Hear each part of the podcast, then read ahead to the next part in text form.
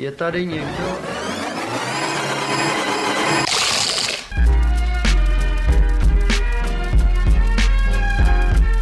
Hey, hey, baby. I don't need her anyway. Screw her. Sugar Pepper, you're on. Nakousněte s námi netradiční témata. Snack na rádiu 1.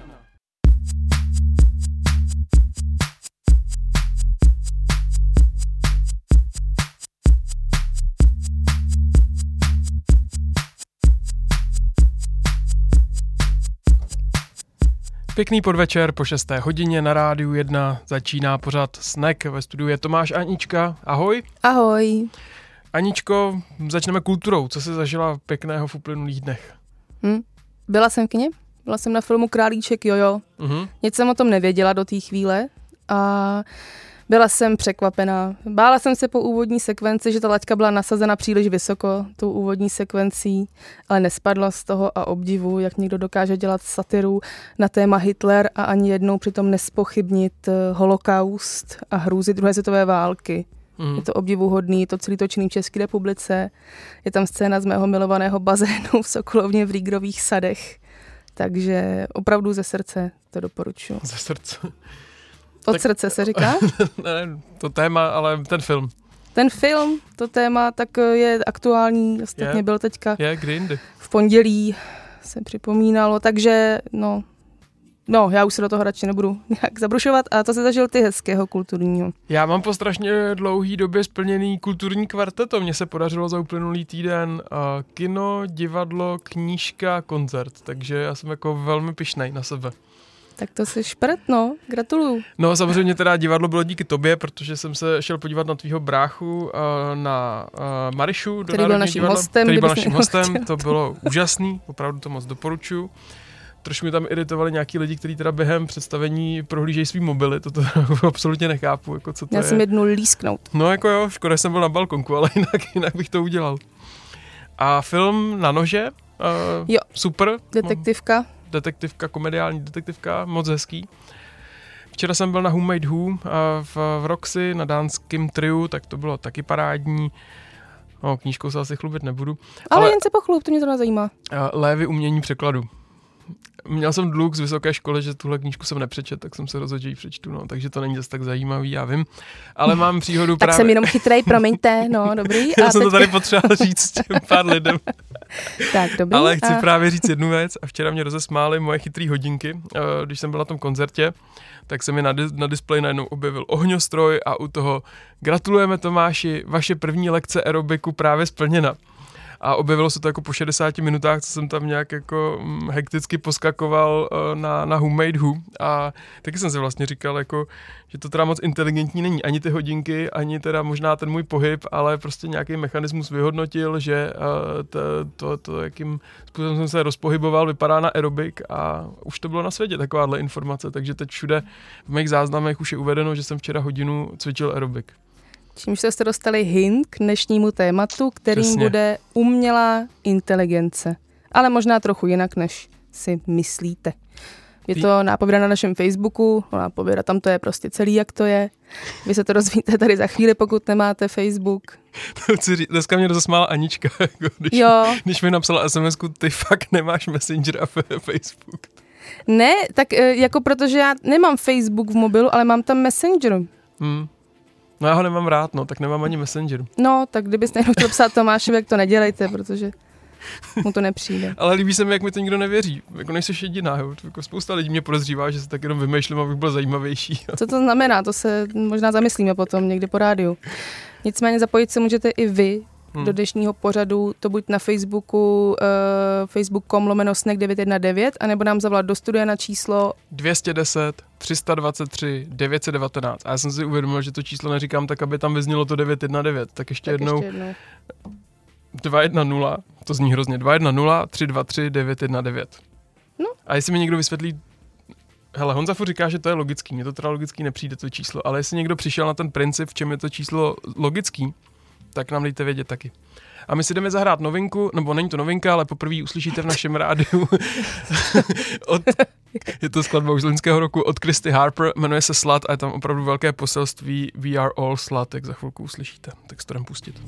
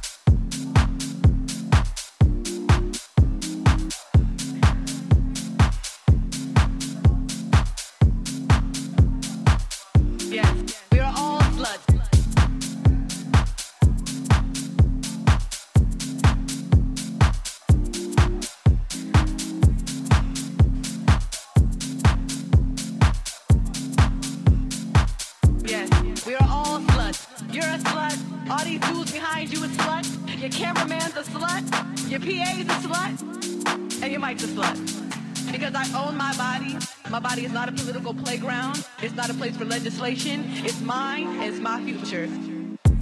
My future.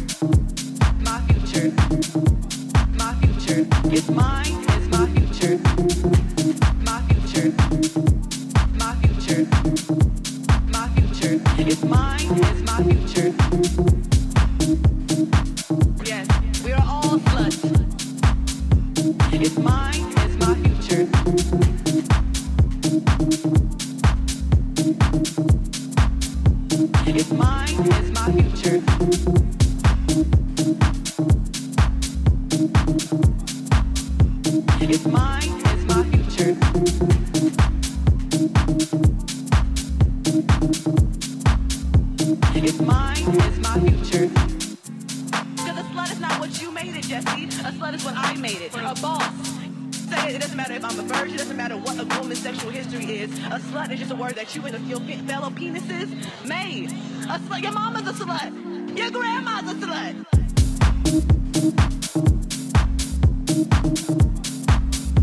It's mine,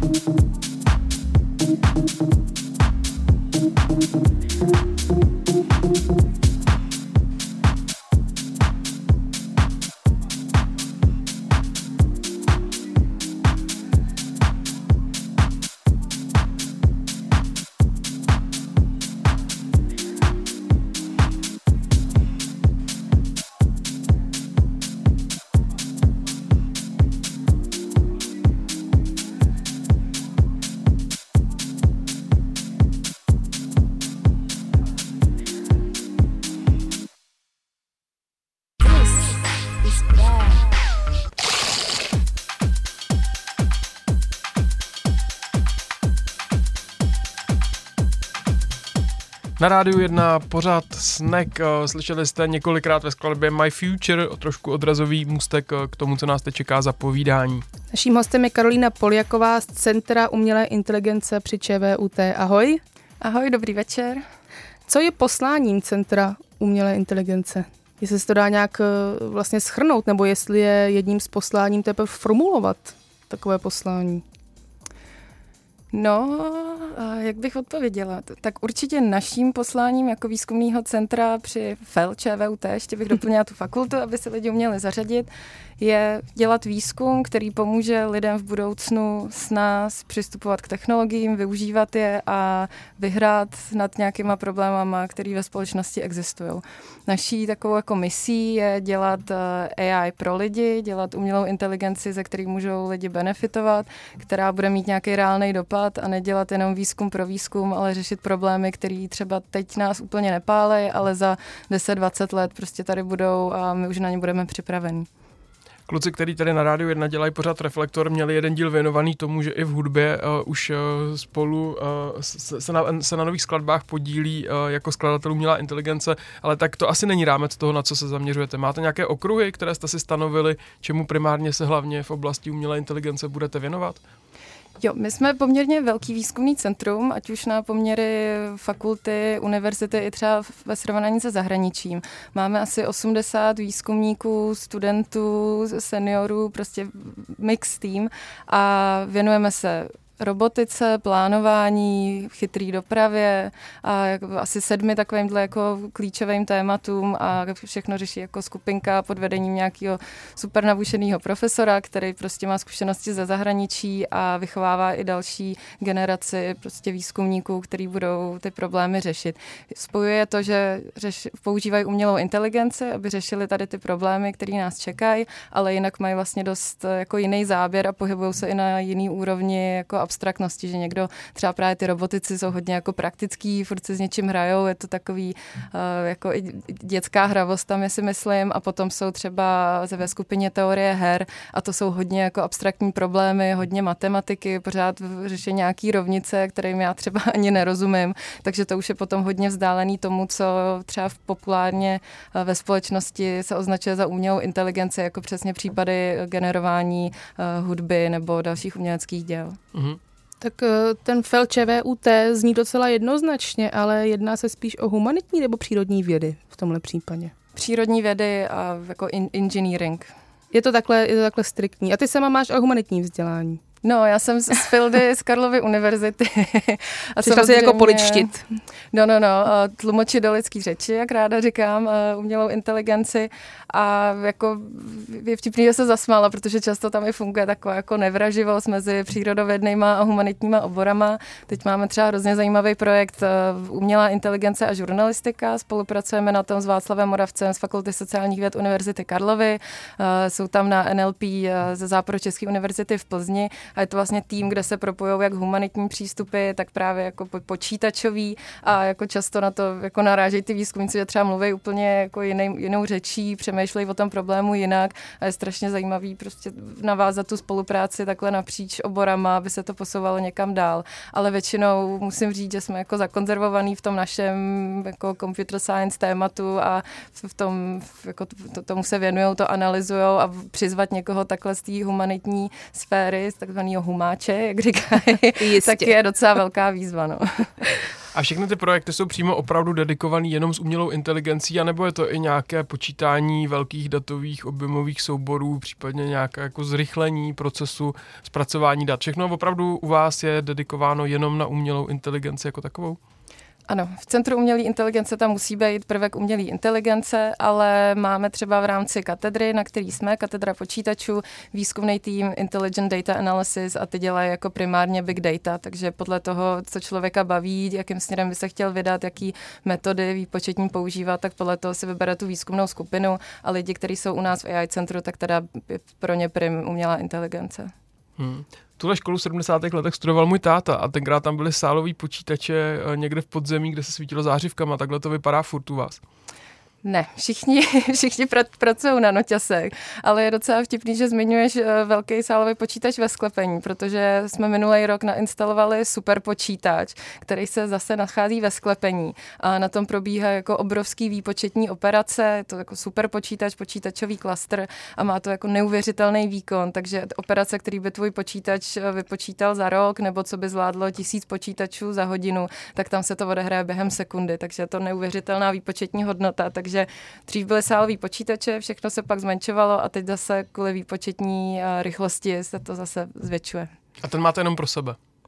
Ten máme uh, pro výzkumníky, kteří pracují na jednom evropském projektu Research Center for Informatics a spolupracuje na tom i třeba Fakulta informačních technologií. Hmm. Takže lidi, kteří jsou v rámci tohohle evropského projektu, tak uh, mají primárně ten čas na počítání úloh. Máš nějakou oblíbenou eh, formulaci, eh, kterou vysvětluješ pojem in, umělá inteligence někomu, kdo o ní moc neslyšel, nebo neví, to si má představit a vidí maximálně nějaký roboty? Třeba no. když si na to byla babička nebo tak? No, to je častá otázka. Asi jako nejjednodušší je říct, že umělá inteligence se snaží simulovat lidský myšlení pomocí, pomocí počítače, pomocí nějakého přístroje a do určitý míry imitovat lidský myšlení což může být trošku zavádějící, protože jako vůbec nevíme, jak mozek funguje, známe jenom nějaký aspekty, takže často je tady ta jako antropomorfizace a přibližování nějakému lidskému modelu někdy trošku zavádějící, protože třeba v tom počítači, v té schránce to funguje jako docela jinak. Ale jako simulovat lidský myšlení, aby jsme se jako usnadnili nějakou práci, tak to by mělo být jako smyslem umělé inteligence. My jsme tady v, minule, v minulosti, tak dva roky zpátky, myslím, měli uh, Dana Sikoru, uh, který uh, obarvuje uh, algoritmem černobílé snímky na barevné. Je to příklad umělé inteligence nebo není? No, to spíš ne. Uh, Dan Cíkora ten dělá na grafic, uh, katedře počítačové grafiky a interakce. Uh, s ním se kamarádíme výzkumně i lidsky. Je hrozně šikovný, ale ty dělají prostě tu hardcore, hardcore grafiku. No.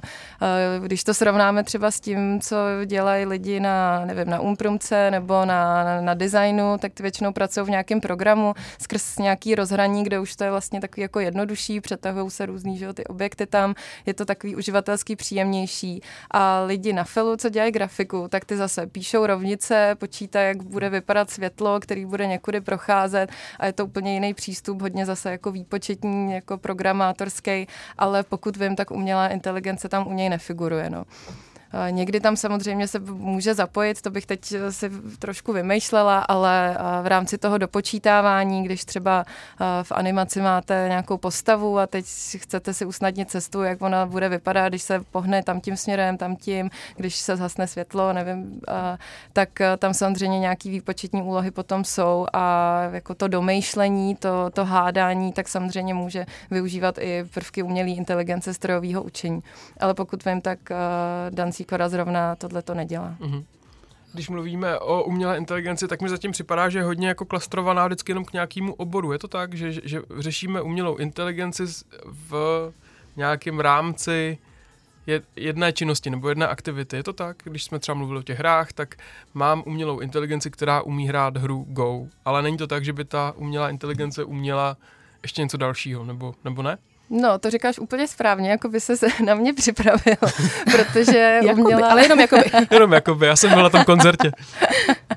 protože umělá inteligence se v, takový, jako v takovém základním rozdělení dělí na umělou inteligenci obecnou, general AI a umělou inteligenci specializovanou. A v tuhle chvíli jako jsme hodně daleko od toho, aby jsme měli tu obecnou AI, tu, co známe prostě z hollywoodských filmů, nevím, Ex Machina třeba, Terminátor a podobně, ale věnujeme se té specializovaný, protože navrhujeme program a algoritmy pro nějaký konkrétní účel a to je vlastně to, co jako dnešní poznání nabízí. Nejsme ještě tam, že by umělá inteligence přesně uměla po, jako přenášet poznatky, eh, co se naučí při hraní hraní šachu na řízení auta. Takhle to vůbec nefunguje, je to opravdu vyhraněný, specializovaný a až budeme umět tady tu jako propas překlenout, tak eh, to bude ten čas, kdy se některý z nás začnou bát, protože to začne být jako mnohem víc autonomní, než jak to je dnes.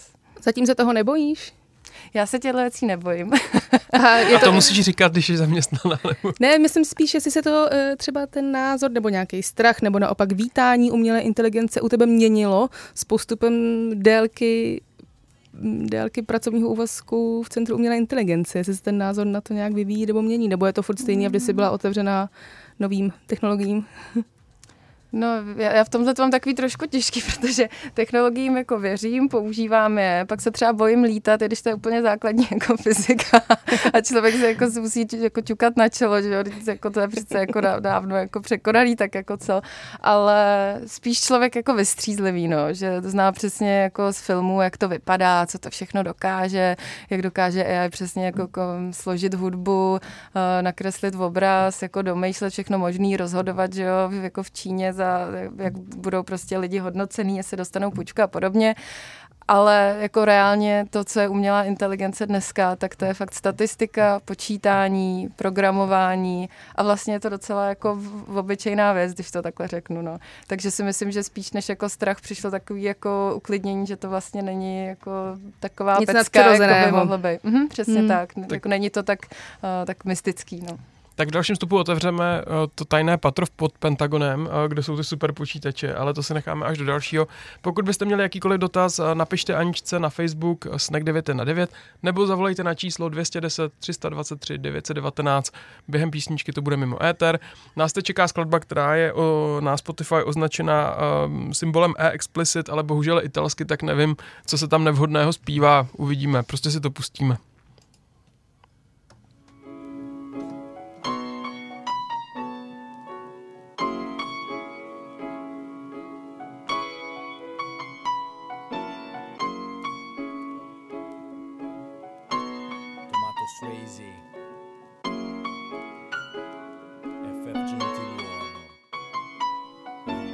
Fammi capire cosa c'è da capire baby eh? Vedi di carpire i nostri momenti segreti ho chiuso chiave queste vibes giù nelle segrete?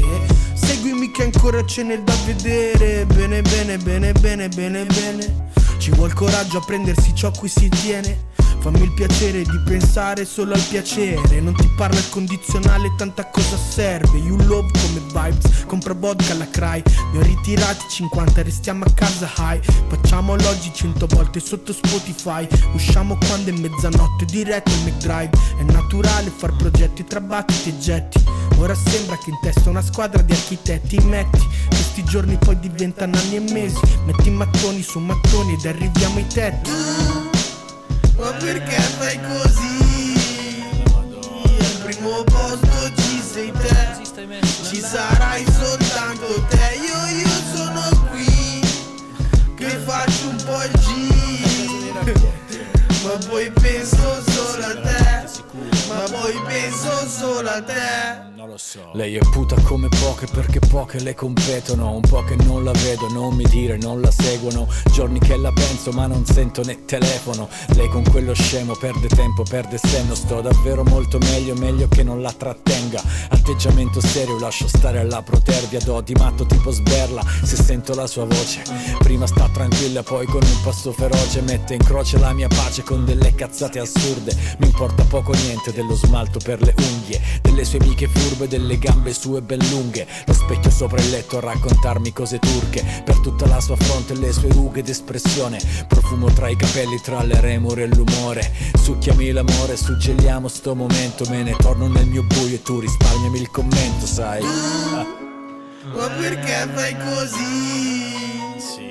Al primo posto ci sei te Ci sarai soltanto te Io, io sono qui Che faccio un po' il giro. Ma poi penso solo a te.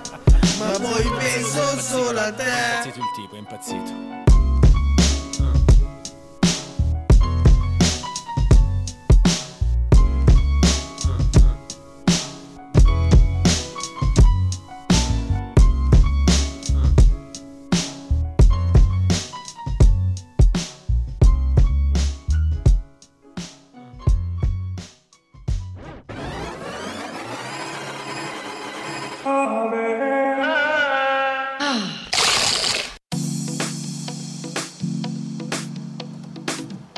Tak sta- snad nejste pobouření a posloucháte dál pořád Snack a Radio Svačina dnes o umělé inteligenci s Tomášem a Aničkou, ale ti nejsou ti hlavní tady v tom tématu. Tou hlavní je Karolína Poljaková z Centra umělé inteligence. Ještě jednou ahoj. Ahoj. Umí umělá inteligence vymyslet vtip? No a už jsme u těch těžších otázek. No obecně se tvrdí, že umělá inteligence není kreativní, že neumí jako vymýšlet nic úplně nový stylem jako prostě umělecký géniové, do kterých jako přichází něco jako zvenku a dokážou jako abstrahovat, konceptualizovat a tak. Umělá inteligence je vlastně dost jako nudná v tomhle a takový ty lidský koncepty, to, to co získáváš zkušeností, jako žitím denním, tak to prostě ta umělá inteligence nemá a jako nejspíš se to ani naučit nemůže. Umí samozřejmě už generovat text na základě nějakého inputu, takže dáš třeba že OpenAI eh, představili algoritmus, který mu dáš tři věty a on doplní jako zbytek textu, aby z toho byla povídka. Má to i pointu, má to zajímavý klidně jako literární prvky jako po jazykové stránce. Ale je otázka, jestli to je prostě autorský, inovativní, nový, nebo jestli je to jenom zase jako koláž se sbíraná z nějakého inputu, z nějakého vstupu, který tomu algoritmu dáš. No. A jaký oblasti bys naopak řekla, že umělý inteligenci jdou dneska? Mm, plánování, to je, myslím si, dobrý. eh, Potom taková jako podoblast umělé inteligence, strojový učení, image recognition, rozpoznávání obrazu, a to je teď jako docela velký téma, asi taková vlajková loď umělé inteligence. A zase je to založený na vstupních datech, který prostě tomu algoritmu dáš, on se učí a potom dokáže, nevím, rozpoznávat eh, obličeje na základě toho, co už viděl. Je ostatně inteligence to správný slovo? Si neříkám, jestli to jako není právě, nezbuzuje přílišný vlastně očekávání a e, jaký jako divný jako nároky na tu celou jako technologii nebo technologie. Vím, že jako v angličtině to má ještě trošku jiný význam vlastně než ta česká inteligence, mm. ale ve výsledku myslíš, že to je správně zvolený překlad a slovo a název pro to celý? No, to je otázka, no. Jako pojem umělá inteligence je už docela starý a je vlastně starší než hmm. strojový učení, než eh, hlubový učení, neuronové sítě a všechno. Vzniklo to, nevím, teď to nemám nastudovaný, ale myslím si, že někdy, že v 40. léta Turinka podobně. A tehdy to bylo asi jako nejjednodušší, jak popsat, že prostě stroj se přiblíží tomu, co dělá člověk a proč bychom vymýšleli něco hloupého. Asi budeme jako chtít, že jo, něco, něco chytrý, aby nám to jako pomáhalo. Ale často uh, jsem slyšela jedno takový přirovnání, že um, lidi dokážou jednoduché věci vlastně pardon, teď to řeknu znova, umělá inteligence je dobrá v tom, co my neumíme, v hodně jako třeba složitých úlohách, ale zase v něčem banálním úplně pohoří, protože přesně si nedokáže jako to spojit s nějakou zkušeností, s něčím, s něčím, co zažila, s něčím, co prostě nejde naučit, protože to máme nějak jako vrozený. Takže často ta umělá inteligence je jako hodně hloupá v tom, že nedokáže obsáhnout všechno, co člověk. Nedokáže, hrozně dlouho se učí, třeba dítě, že vidí pár obrázků zebry a už ví, že je to zebra, ale umělý inteligenci musíme ukázat prostě tisíce fotek z různých úhlů zebry, aby jako konečně teda pochopila, že tohle to je zebra a pak stačí, aby to bylo jenom trošku pozměněný a už řekne, že je to třeba trouba, jo. jako opravdu až takovýhle eh, rozdíly tam potom jsou, že stačí jako ten obrázek upravit malinko a ta umělá inteligence už se najednou nemá čeho chytit, protože si prostě vybudovala nějakou jako kauzalitu v hlavě, že když to má pruhy, tak je to zebra, ale musí to vypadat i takhle a není už jako flexibilní v tom, hmm. aby si věci domýšlela, což třeba lidi umějí, že jo? takže v tomhle je vlastně hodně hloupá tady. To přece byla kauza největšího světového vyhledávače, kdy označoval afroameričany za gorily. No. Díky chybě, která byla v algoritmu. Když se podíváme k písničkám, jsme na rádiu jedna hrajem hudbu. Pokud mi nějaký algoritmus předpovídá hit, nebo to, co bych si asi eh, chtěl pustit jako další skladbu, je to umělá inteligence nebo ne? Jo, Spotify, například Spotify a další se streamovací služby využívají, nebo nevím, jsme říkat značky, pardon. Přesně, ty přehrávače, no. Uh, streamovací služby, dobře, uh, využívají umělou inteligenci uh, jako ve velké míře mm. a používají přitom, můžu říct, tak jako dva základní principy, buď to, že každá písnička dostane nějaký jako takzvaný labely, jako nálepky, přirovnání, nějaký jako kategorizace a podle toho, že ví, že tobě se líbí prostě tady ten žánr, tady ta rychlost, tady ta dílka, tady ta jako nálada, tak ti umí doporučit další, tak to je jedna. A druhá metoda je, že to porovnává, co ty uh, co tví kamarádi poslouchají a říká si, hele, tak to by se mu mohlo líbit taky, rozšířím mu tím obzory, aby to prostě nebylo jenom doporučování toho, co už třeba jako dávno znáš, akorát to neměl v žádném playlistu, ale aby ti to vlastně ukazovalo i jako nové věci, proto to porovnává vkus různých lidí a nachází tam společné prvky a rozšiřuje jako to pemzum prostě hudebních možností, co tam je. To bych teď, Aničko, chtěla, aby umělá inteligence propojila naše playlisty na jednom přehrávači. Já doufám, že to nedělá, já to mám právě osekaný a s někým se nekamarádím, protože to ne- nechci, aby někdo viděl, co poslouchám. To je moje životní obava, že by někdo zjistil, co poslouchám a abych se mohla jít někam zabít tak maximálně. No a když jsme... ne, opravdu to není sranda. A já umím posl- pracovat jenom při poslechu starých skútrů, jestli vás to zajímá, že asi tak jenom pro ukázku. Opravdu nic nepřicházíte se mnou. Jsme u těch značek, jak to má Centrum umělé inteligence se spoluprací s velkými firmami? Je to čistě akademické centrum tím, že při FELu ČVUT, nebo je tam navázaná vlastně spolupráce a může být? My spolupracujeme s firmama, máme partnery ať už mezi startupy nebo velkými firmami, eh, spolupracujeme i s jinými univerzitami, takže tohle je pro nás vlastně klíčový, protože my se věnujeme nějaké oblasti, ale aby jsme se posouvali dál, tak potřebujeme know-how, který mají třeba jenom právě ve soukromé sféře, nebo data, na kterých můžeme cvičit naše algoritmy, což je jako neuvěřitelně důležitý. A my si můžeme nějaký data simulovat, ale mít něco prostě z reálného života je jako jako neuvěřitelně hodnotný. Takže i třeba, když zkoušíme různý jako IoT zařízení, třeba když máte jako kameru nebo hlasového asistenta, tak to zkoušíme dělat na reálných zařízení a nejenom jako udělat model toho, jak by to asi vypadalo. Protože potom ten výzkum samozřejmě odráží to, jak to reálně funguje ve světě a to je jako hodnotný a to právě můžou nabídnout firmy, které nám dají přístup k takovýmhle informacím. No a když vůbec mluvíme o těch spolupracích uh, se soukromými subjekty, tak uh, jaká je situace kapacitně? V momentě, kdy se tady české firmy ozvou, že najednou se potřebují věnovat umělé inteligenci, tak vy vezmete pytel a vysypete z něho pár studentů, protože jich je v České republice tolik, nebo, nebo to takhle optimální není? Studentů tolik není, to je náš jako velký problém. Uh, já si myslím, že my jsme opravdu jako špičkový centrum, takže si můžeme vybírat. Chodí za náma poměrně dost firem a už jsme se naučili rozlišovat rozlišovat mezi tím, když někdo chce jenom jako rychlý řešení, nějaký quick fix toho, co prostě zažívá v tom svém podnikání, anebo když chce opravdu podpořit vědu. A to je pro nás samozřejmě jako nejdůležitější. Takže máme tak jako model, který bychom chtěli dál replikovat a to je společná laboratoř, takže se spojíme s firmou, která má třeba skvělý výzkumný oddělení, ten R&D department a využijeme know-how, co mají jejich lidi a naše výzkumné metody a společně něco vytváříme. Tohle je vlastně ten ideální model, kde to není jako účelový, že prostě uh, nějaká firma chce navrhnout chytrou pračku, tak my ji teda navrhneme, ale odmakají to přesně studenti za malý peníze a není to vůbec jako ten správný přístup, ale měla by tam vždycky figurovat nějaká, jako nějaký vyšší záměr, aby to přesně rozvíjelo vědu, aby se z toho psaly akademické články, aby se prezentovalo na konferencích, protože to je to, podle čeho my jsme pak i hodnocení. To je trochu smutná zpráva, já jsem si představil, jak tam sedíte na velkém prasátku a kdo nasype víc, tak tomu pošlete studenty. Ne jo. No ne, to by bylo hrozný, že jo? Studenty, nedáme to se nezeptat, eh, jsou tam i studentky? Ano, studentky máme, eh, není jich mnoho.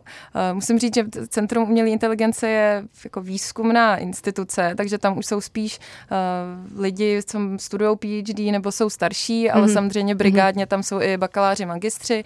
To pak zase pro ně jsou jiný studijní programy jako na FELu, ale my jako výzkumný centrum, tak to už máme potom ty jako hotový, abych to řekla.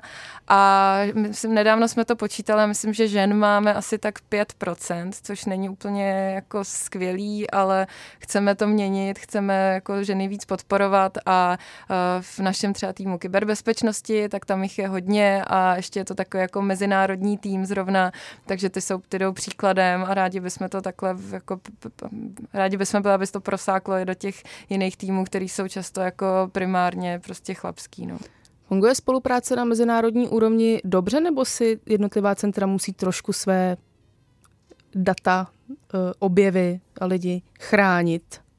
Nebo je to víc o sdílení? Jestli se to dá teda nějak obecně. A ty se ptala na mezinárodní Na mezinárodní úrovni, vlastně, jako no. spolupráce, spolupráce se zahraničními, firmama. no, no, no, no, no, firmama, ale vlastně i subjektama jako jinýma výzkumnýma. Uh-huh. Uh, Máme třeba jeden projekt, který financuje americká Air Force a na něm spolupracujeme s Carnegie Mellon University, což je uh, jako vynikající univerzita na computer science a umělou inteligenci. A spolupráce probíhá skvěle v tom duchu, že jako jdeme za stejným cílem, předáváme si nějaké informace, ale potom už třeba ty výstupy, jako ty právě články, tak jsou dost jako oddělený, no. Že pořád spolupracovat s někým, kdo je tady v Čechách, s, který, s kým se můžeme scházet, aniž bychom nastavili nějaký conference call a řešili časový jako posun, tak eh, je to jako snažší, no pracovat s lidmi, kteří jsou tady. Ale zároveň my máme hodně zahraničních výzkumníků, takže ty mají třeba svoji síť, na kterou se můžou jako obrátit na školu, kde studovali nebo kde je jejich ta jako domovská instituce. Takže v tomhle duchu ta spolupráce mezinárodní být musí, protože sami to nezvládneme. No. Jste napojeni nějak i na medicínu, co se týče třeba neuronových sítí a podobné věci, nebo se u vás hlavně řeší ty výpočty? Super výpočty? Uh, medicínu to teda vůbec, uh, to bohužel mezi těma našima tématama není, ale na katedře máme třeba uh, právě ten datový tým, jak jsem o něm už mluvila, a ty řeší třeba bioinformatiku, takže se snaží jako do nějaký biologický data zpracovávat a tak, tomu se věnuje jeden ten studijní program, takže my primárně to neřešíme, ale lidi okolo nás jo, takže kdybychom se třeba v rámci nějakého projektu chtěli obrátit na někoho, kdo tomu rozumí, tak zaklepeme prostě o dvě dveře vedle a budeme mít prostě špičkového odborníka. Mm-hmm. Co úplně tebe osobně zaujalo jako projekt z poslední doby, který se u vás děje, dělá? Hmm, takový můj oblíbený, která, který teda pořád pomílám, je ten, jak už jsem ho naťukla z uh, AI a žurnalistika, mm-hmm. uh, kdy, uh, teď bych to jako chvíli přiblížila, uh, je snaha ve spolupráci s ČTK vyvinout algoritmus, aby se automaticky generovaly novinové zprávy. Protože ČTK vydává jako dlouhý texty, pak to jako zkracuje a prostě někdo sedí u počítače a musí vyzobávat věty, aby z toho udělali nějaký sumář. A to je vlastně hrozně jako obyčejná nudná práce a tohle se jim jako snažíme pomoct nějak zautomatizovat. A už jsme měli eh, jako první zkoušku, kdy jsme to implementovali pro burzu, která pravidelně posílá každý den svým odběratelům jako v SMSC, jestli se burze dařilo, jaký firmy šly nahoru, jak, jak se to prostě mělo. A to jsou zase takové jako úplně banální údaje, který jako je škoda, že zpracovává člověk. A ty už to teda zkusili implementovat a podařilo se to. Takže v této míře třeba už je to něco, co má prostě reálný dopad a doufám, že takhle se to povede s tou ČTK, aby se novináři mohli věnovat investigativní žurnalistice, aby řešili velký kauzy, aby měli čas prostě jezdit a fakt dohloubky se věnovat nějakému tématu a nedělali tady jenom prostě v opičku, která dělá sumáře zpráv. Třeba dělají rádi. Nemají zatím tendenci to kontrolovat po té umělé inteligenci? Mě by to asi hmm. svádělo, upřímně řečeno. Minimálně no, první třeba roky. kontrola, tak tře- ty algoritmy jako takový mají třeba mechanismy na to, jak jako kontrolovat, jestli se něco povedlo, nepovedlo, mm-hmm. ale samozřejmě v této fázi to potřeba je. Hlavně ještě čeština je taková košatá, že třeba v angličtině to jde dost jednoduše, ale v češtině tam opravdu jsou takové niance, který ta AI nepodchytí, protože jí to ani jako nejde moc naučit. No. Ale právě proto spolupracujeme s tou Západočeskou univerzitou v Plzni, kde jsou odborníci na an- analýzu jazyka, jako pomocí komputačních metod a ty se snaží tohleto nějak pomoct modelovat. To je v tuhle chvíli to poslední, co se stihneme říct. Teď nás čeká novinková skladba z tohoto týdne, Ofaya a skladba Trouble, potom reklamní brok a potom se vrátíme zpátky s třetím posledním vstupem s naším hostem, tak pokud máte dotazy, neváhejte, napište teď, abychom je stihli položit.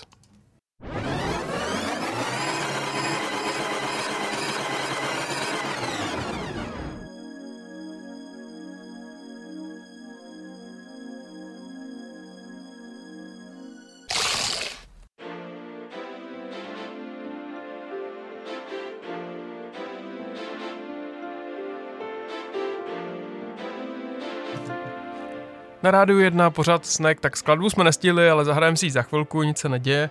A mezi tím jsem objevil dotaz, který nám přišel e-mailem od posluchače Martina. Martin se ptá... Našeho hosta Karolidy Poliakové, jenom dodám, PR děkuju, manažerky z Centra děkuju. umělé inteligence při FEL ČVUT. Já nepotřebuji umělou inteligenci, mně stačí, že vedle mě sedí inteligentní spolumoderátorka. No, se říká Wikipédie, není to asi jen tak. A dotaz od Martina. Jestli nemáš pocit, že se nám může umělá inteligence vymknout kontrolem. Má na mysli postupem času, ne teď hned. No, tak umělá inteligence tady je a pravděpodobně bude, takže to nejlepší, co můžeme udělat, je, že ji budeme zkoumat, naučíme se, jak s ní dobře pracovat a pokud bychom to dali k ledu jenom ze strachu, že se to někdy může vymknout z rukou, to asi jako není možný. No. Stejně jako s, s genetickýma že jo, úpravama, poslední zpráva z Číny s uh, CRISPRem, tak uh, jako jednou už to prostě je venku a my můžeme udělat to, že se na to pořádně připravíme. No.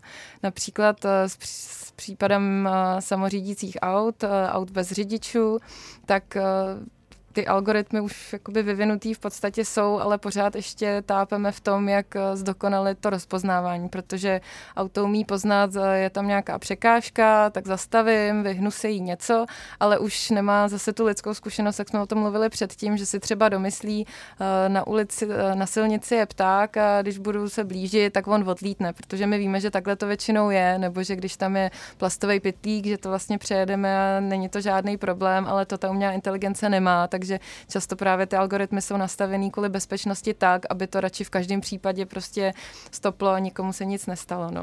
Takže ještě... Um, ještě mě napadá ve spojení se, se samořídícíma autama, tak uh, to je právě takový zajímavý aspekt našeho výzkumného centra, že neřešíme teď a tady, neřešíme třeba dobře, tak jako kam zatočí, kudy se vydá, bla, bla, bla, ale představíme si situaci za 20 let, když samořídící auto bude mít každý a jak zabránit tomu, aby byly dopravní zácpy, protože jako to je věc, na kterou třeba dneska nepřemýšlíme, ale když ty auta můžou navzájem komunikovat, můžeme využívat to, že vědí, kam jedou, kde jsou jaký rychlosti a podobně, tak můžeme zamezit to, tomu, aby se to někde štosovalo, aby to bylo plynulejší a to je přesně problém, na který se my zaměřujeme a který chceme nějak jako namodelovat, simulovat a potom uplatnit v budoucnu. Přitom teď ještě řešíme, jestli vůbec samořídící auta budou nebo ne v praxi. Hmm. My máme posluchače na uh, telefonu, tak já ho zkusím vzít do éteru, to bude samo o sobě zkouška. Rádio 1, halo?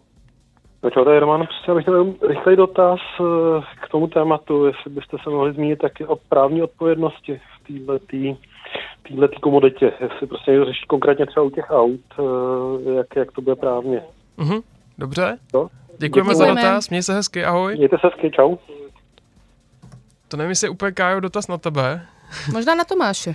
No, co já můžu k tomu říct, tak v tuhle chvíli se legislativní rámec moc ještě ani neřeší, tak daleko vlastně v tuhle chvíli automobilový průmysl není. V tuhle chvíli se hlavně řeší vůbec síť, eh, datová síť, přes kterou z těch aut, chytrých aut budou... Aby jim nedošly data. no, přesně tak, ale hlavně, aby někam ta data plynula a o tamtud eh, se rozhodovalo, co to auto má provádět na, na silnici. Takže jako legislativní rámec v tuhle chvíli ještě ošetřený není a řeší se zatím jenom vymezený prostory, které jsou určeny pro testování eh, aut s umělou inteligencí a auta se smějí pohybovat jenom tam. Rozhodně to není tak, že byste teď potkali někde na silnici jen tak náhodně se projíždět autonomní auto. Je to tak? Myslíš, hmm. mám pravdu? Ano, a je to nejenom s autama, ale obecně se všema těma algoritmama, který dělají něco za nás, eh, tak je otázka, na kom je ta zodpovědnost, protože když to nebude auto, ale jenom nějaký program, který za nás, nevím, nakoupí, tak eh, my vlastně vkládáme důvěru v to, že ten algoritmus všechno udělá správně, ale kdyby se něco stalo, tak vlastně jako my jsme ty, který ho jako dali do pohybu a který jako na to vlastně berou na sebe tu zodpovědnost. No. Ale tohle samozřejmě je založený na jako lidském chápání etiky a nějaký morálky a to se může lišit i kulturně, takže bude problém tohle potom nastavit eh, třeba v rámci nějakého mezinárodního práva. Eh, u nás to řeší třeba Alžběta Krauzová, ta se hodně věnuje jako v právu a etice v umělé inteligenci, tak si myslím, že eh, najít nějaký články, rozhovory s ní, to by byl asi nejlepší zdroj, co bych posluchači poradila. Mm-hmm. Když jsme se tady bavili o tom, že umělá inteligence není kreativní a nemá emoce, tak uh, to mě nějak eh, spojilo s tou otázkou od posluchače Martina o tom, jaké máme obavy o tom, jak jednou umělá inteligence převezme ten svět. Nemělo by být teda cílem někoho uh, nějakým způsobem tu, ty emoce implementovat do té, do té umělé inteligence, aby prostě měla nějaké přirozené zábrany? No, to je zajímavý dotaz, ale zase se to, vychází to zase z té logiky, že umělá inteligence má jako v nejlepším imitovat tu lidskou. Přitom je to úplně jako jiný typ, je založený na jiném rozhodování a je otázka, jestli takovýhle věci by tam vůbec šly vměstnat, když jako ve společnosti to třeba taky rozděluje, že jo.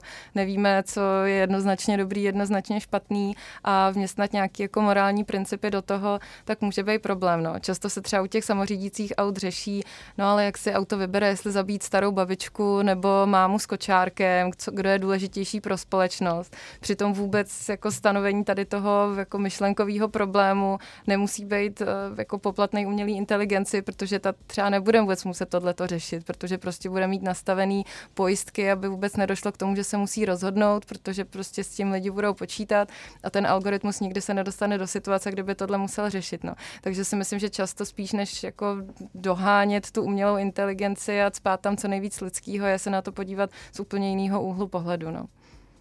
A jaký je tvůj odhad pro první samoředitelná auta v provozu třeba u nás? Hmm, to bohužel bych asi si cucela z prstu, no. Ale... Tak si vycuci, já to neberu jako, jako bernou minci, jenom prostě opravdu teďka teď a tady, když se o tom bavíme, jaký máš pocit, já chápu, že to není kvalifikovaný mm-hmm. odhad. No a bavíme se o Praze? Nebo o... Bavíme se o Praze. Protože uh, třeba vidíme už samoředitelný auta u firem, který mají třeba autobus pro zaměstnance a ten je přesouvá z budovy A do budovy B mm-hmm. a to Mhm. už je vlastně jako implementovaný, takže už jako ta technologie jako umí Už to je fungovat tady. ve společnosti. Už je to tady a my vlastně Pane tím, bože. že se věnujeme otázkám, co až je budou mít všechny, nebo i s elektrickými autama, prostě jak nejlíp naprogramovat cestu, naplánovat cestu, aby tam byly vždycky po cestě nabíjecí stanice a podobně. Takže my víme, že se to stane během našeho života a že jako se na to musíme připravit a vytěžit z toho maximum. No. Mě by ještě zajímalo, když se třeba člověk kouká na programové kódy a nebo nějaké katastrofy z minula, tak většinou ten problém souvisel s tím, že programátor, který měl na starost ten projekt, nedomyslel všechny okolnosti, které by mohly souviset s tou činností, která byla programovaná a to pak většinou způsobilo nějaký kolaps nebo nějaký problém. A jak je to s umělou inteligencí? Je taky takhle limitovaná tím, kdo tu pro, umělou inteligenci připravuje, jestli domyslí všechny aspekty mm, té reality, kterou vytváří? Hmm. Tak umělá inteligence je pořád jenom nástroj a je to nástroj, který vyrábějí lidi, takže vždycky to bude prostě omezený tím, co ten navrhovatel, ten programátor si dovede představit, že by bylo nějaký zneužití a podobně. A jako většinou věřím, že tomu jde předejít, ale je problém, že umělá inteligence se často chová jako black box, jako černá skřínka, takže my máme nějaký výstup, ale nevíme, proč ten výstup vypadá takhle, jak se rozhodla ta umělá inteligence, že tohle to je teda to, co nabídne společnosti a v tomhle tom je problém. Takže velký téma jak výzkumu, tak obecně jako debaty umělé inteligence je explainability, vysvětlitelnost nebo možnost zjistit, jak se teda vůbec rozhoduje, jak funguje a to je asi jako největší hrozba, že často je to taková černá skřínka, který my důvěřujeme, ale možná bychom se měli víc zaměřit na to, jak opravdu ty principy tam fungují a učit se z toho. Ty jsi tady už zmínila přes, přesah do legislativy, zmiňovali jsme tady uh, Andreu Krauzovou, uh, Alžbětu. Alžbětu, no to, to já bych taky potřeboval umělou Hmm. inteligenci doplnit na jména. Uh, Alžbětu Krauzovou a co předtím tady zaznělo to, že některé profese budou nahrazovány třeba umělou inteligencí. Máte tady v týmu i nějakého sociologa nebo někoho, kdo se věnuje um, vzdělávání případně, um, analyzuje se vůbec i to, co to teda způsobí s populací do budoucna, pokud některé profese zaniknou? Tak tyhle témata se určitě řeší na akademické půdě, ale ne teda moc u nás. Uh, jak už jsem mluvila o tom, že projekty máme primárně jako o aplikovatelnosti, programování, výpočetní funkce a podobně, tak tady ty otázky jako víc etický, sociologický nebo filozofický, umělecký, tak to se potom řeší na jiných školách. Ale samozřejmě tématem to je. Na filozofické fakultě se řeší, nevím, umělá inteligence a umění, jakou to má hodnotu, co, co to vlastně dělá vůbec s celou tou uměleckou branží, když už zatím nestojí člověk, jestli v tom můžeme vidět nějaký kvality. Takže tyhle ty téma se fakt řeší na denním, jsou na denním pořádku, ale uh, u nás teda bohužel moc nefigurují. Jenom když spolupracujeme s nějakým jiným výzkumným týmem, který tam třeba tohleto pokrývá, ale my máme takového ultimátního sociologa Michala Pěchoučka, našeho šéfa, který uh, rád řeší právě ten přesah uh, už není třeba tak blízko výzkumu, už moc neprogramuje, ale zase má prostě pro, prostor přemýšlet nad tím, jak to změní společnost, jak se přesně promění trh práce, jak se bude hledat práce, který pozice zaniknou jako první, kde najednou budeme vidět tu hodnotu. Takže určitě to třeba v nějakých našich veřejných debatách, co pořádáme, figuruje a jako dřív nebo později na to vždycky narazíme. Kde můžeme zjistit, kde bude nějaká další veřejná debata například, nebo co je nového u vás v centru? Tak můžete nás sledovat na Facebooku Centrum umělé inteligence FEL ČVUT. Uh, web máme takový trochu postarší AIC, jako AI Centrum, aic.fel.čvut.cz. Je hodně statický, uh, letos slavíme 20 let, tak bychom si rádi uh, dali jako dárek nový krásný interaktivní web, protože, a to je jako častým případem výzkumných center zahraničních, že když se věnují nějakým jako top technologiím, tak jeho web, to, jejich web tomu vůbec neodpovídá, takže já doufám, že se nám podaří tohle trochu změnit, protože přece jenom jako v Čechách je neuvěřitelné množství startupů, který se věnují AI a my kon- konkurujeme i jim, takže se chcem prostě i brandingem tomuhle přiblížit a to by měla být taková moje role třeba v, v tomhle roce zapracovat víc na nějaký identitě. A co by mě ještě nakonec zajímalo, když jsme tady mluvili o studentech a o tom, že se tomu oboru zatím nevěnuje tolik lidí, je třeba nějaký, objevili jste třeba nějaký předsudek, proč se někteří lidé ani neskusí k vám přihlásit, protože prostě mají pocit, že umělá inteligence je super exkluzivní prostředí pro nejvíc výjimečný lidi na světě. Ani si nemyslím, že by se báli, že je to exkluzivní. Spíš, že se bojí, že je to takový buzzword a že zatím vlastně nic není. Že už to prostě AI a ML to dělá každý, tak já radši půjdu cestou jinou. Stejně jako Big Data, že jo, ty taky prostě zažili obrovský boom. Ale my už v rámci bakalářského a magisterského programu nabízíme specializaci umělá inteligence, takže studenti se s tím setkají už prostě v postřední a potom se můžou rozhodnout, že to, to budou praktikovat dál, třeba v rámci akademické dráhy právě v našem centru ale nemyslím si, že by lidem přišel ten obor exkluzivní a naopak na FELu je spoustu studentů, kteří jsou tak motivovaní a jako sebevědomí, vůbec to nejsou jako ušláplí ajťáci, ale naopak jako velmi eh, sebevědomí lidi, kteří by se nebáli ani exkluzivity.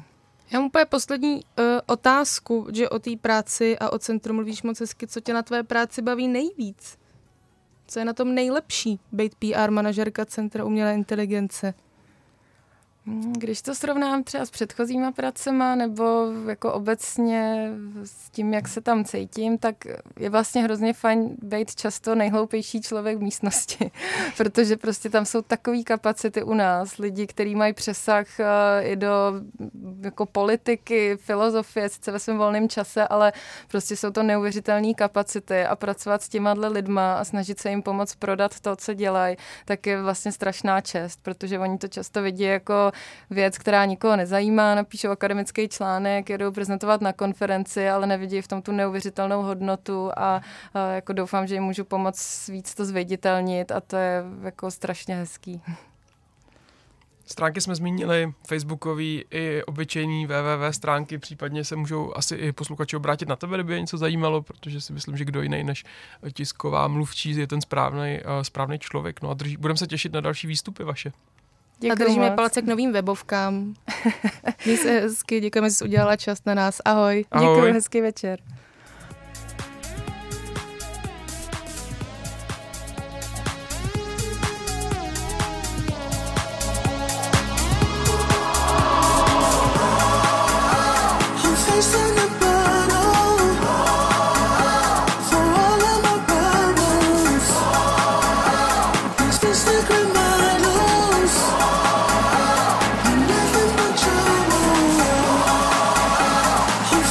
Na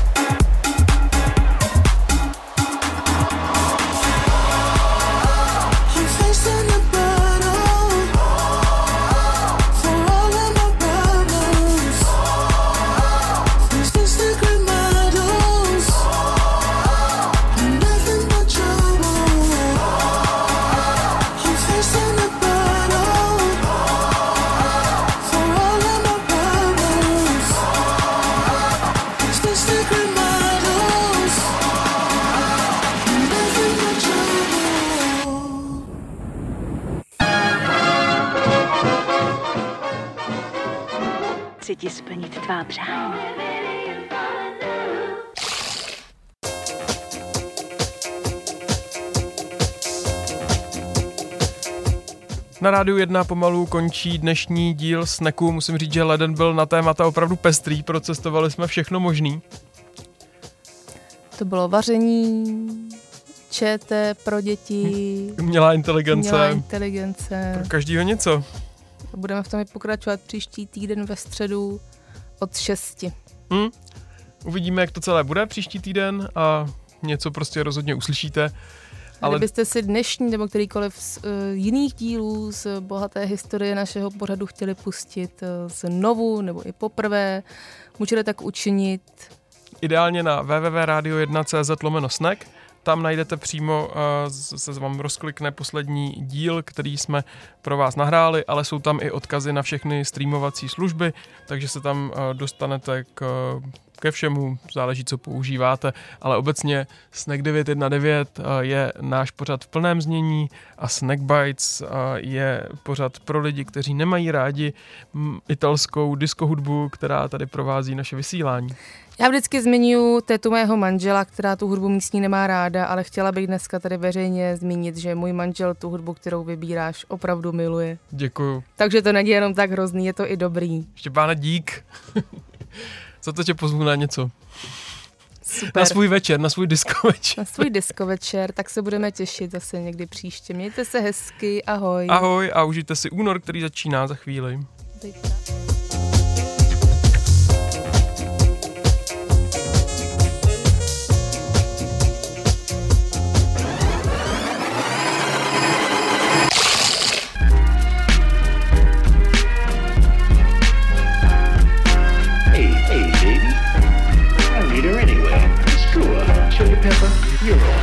Snack. Svačina pro váš metabolismus se podává každou středu od 6 na 919 FM.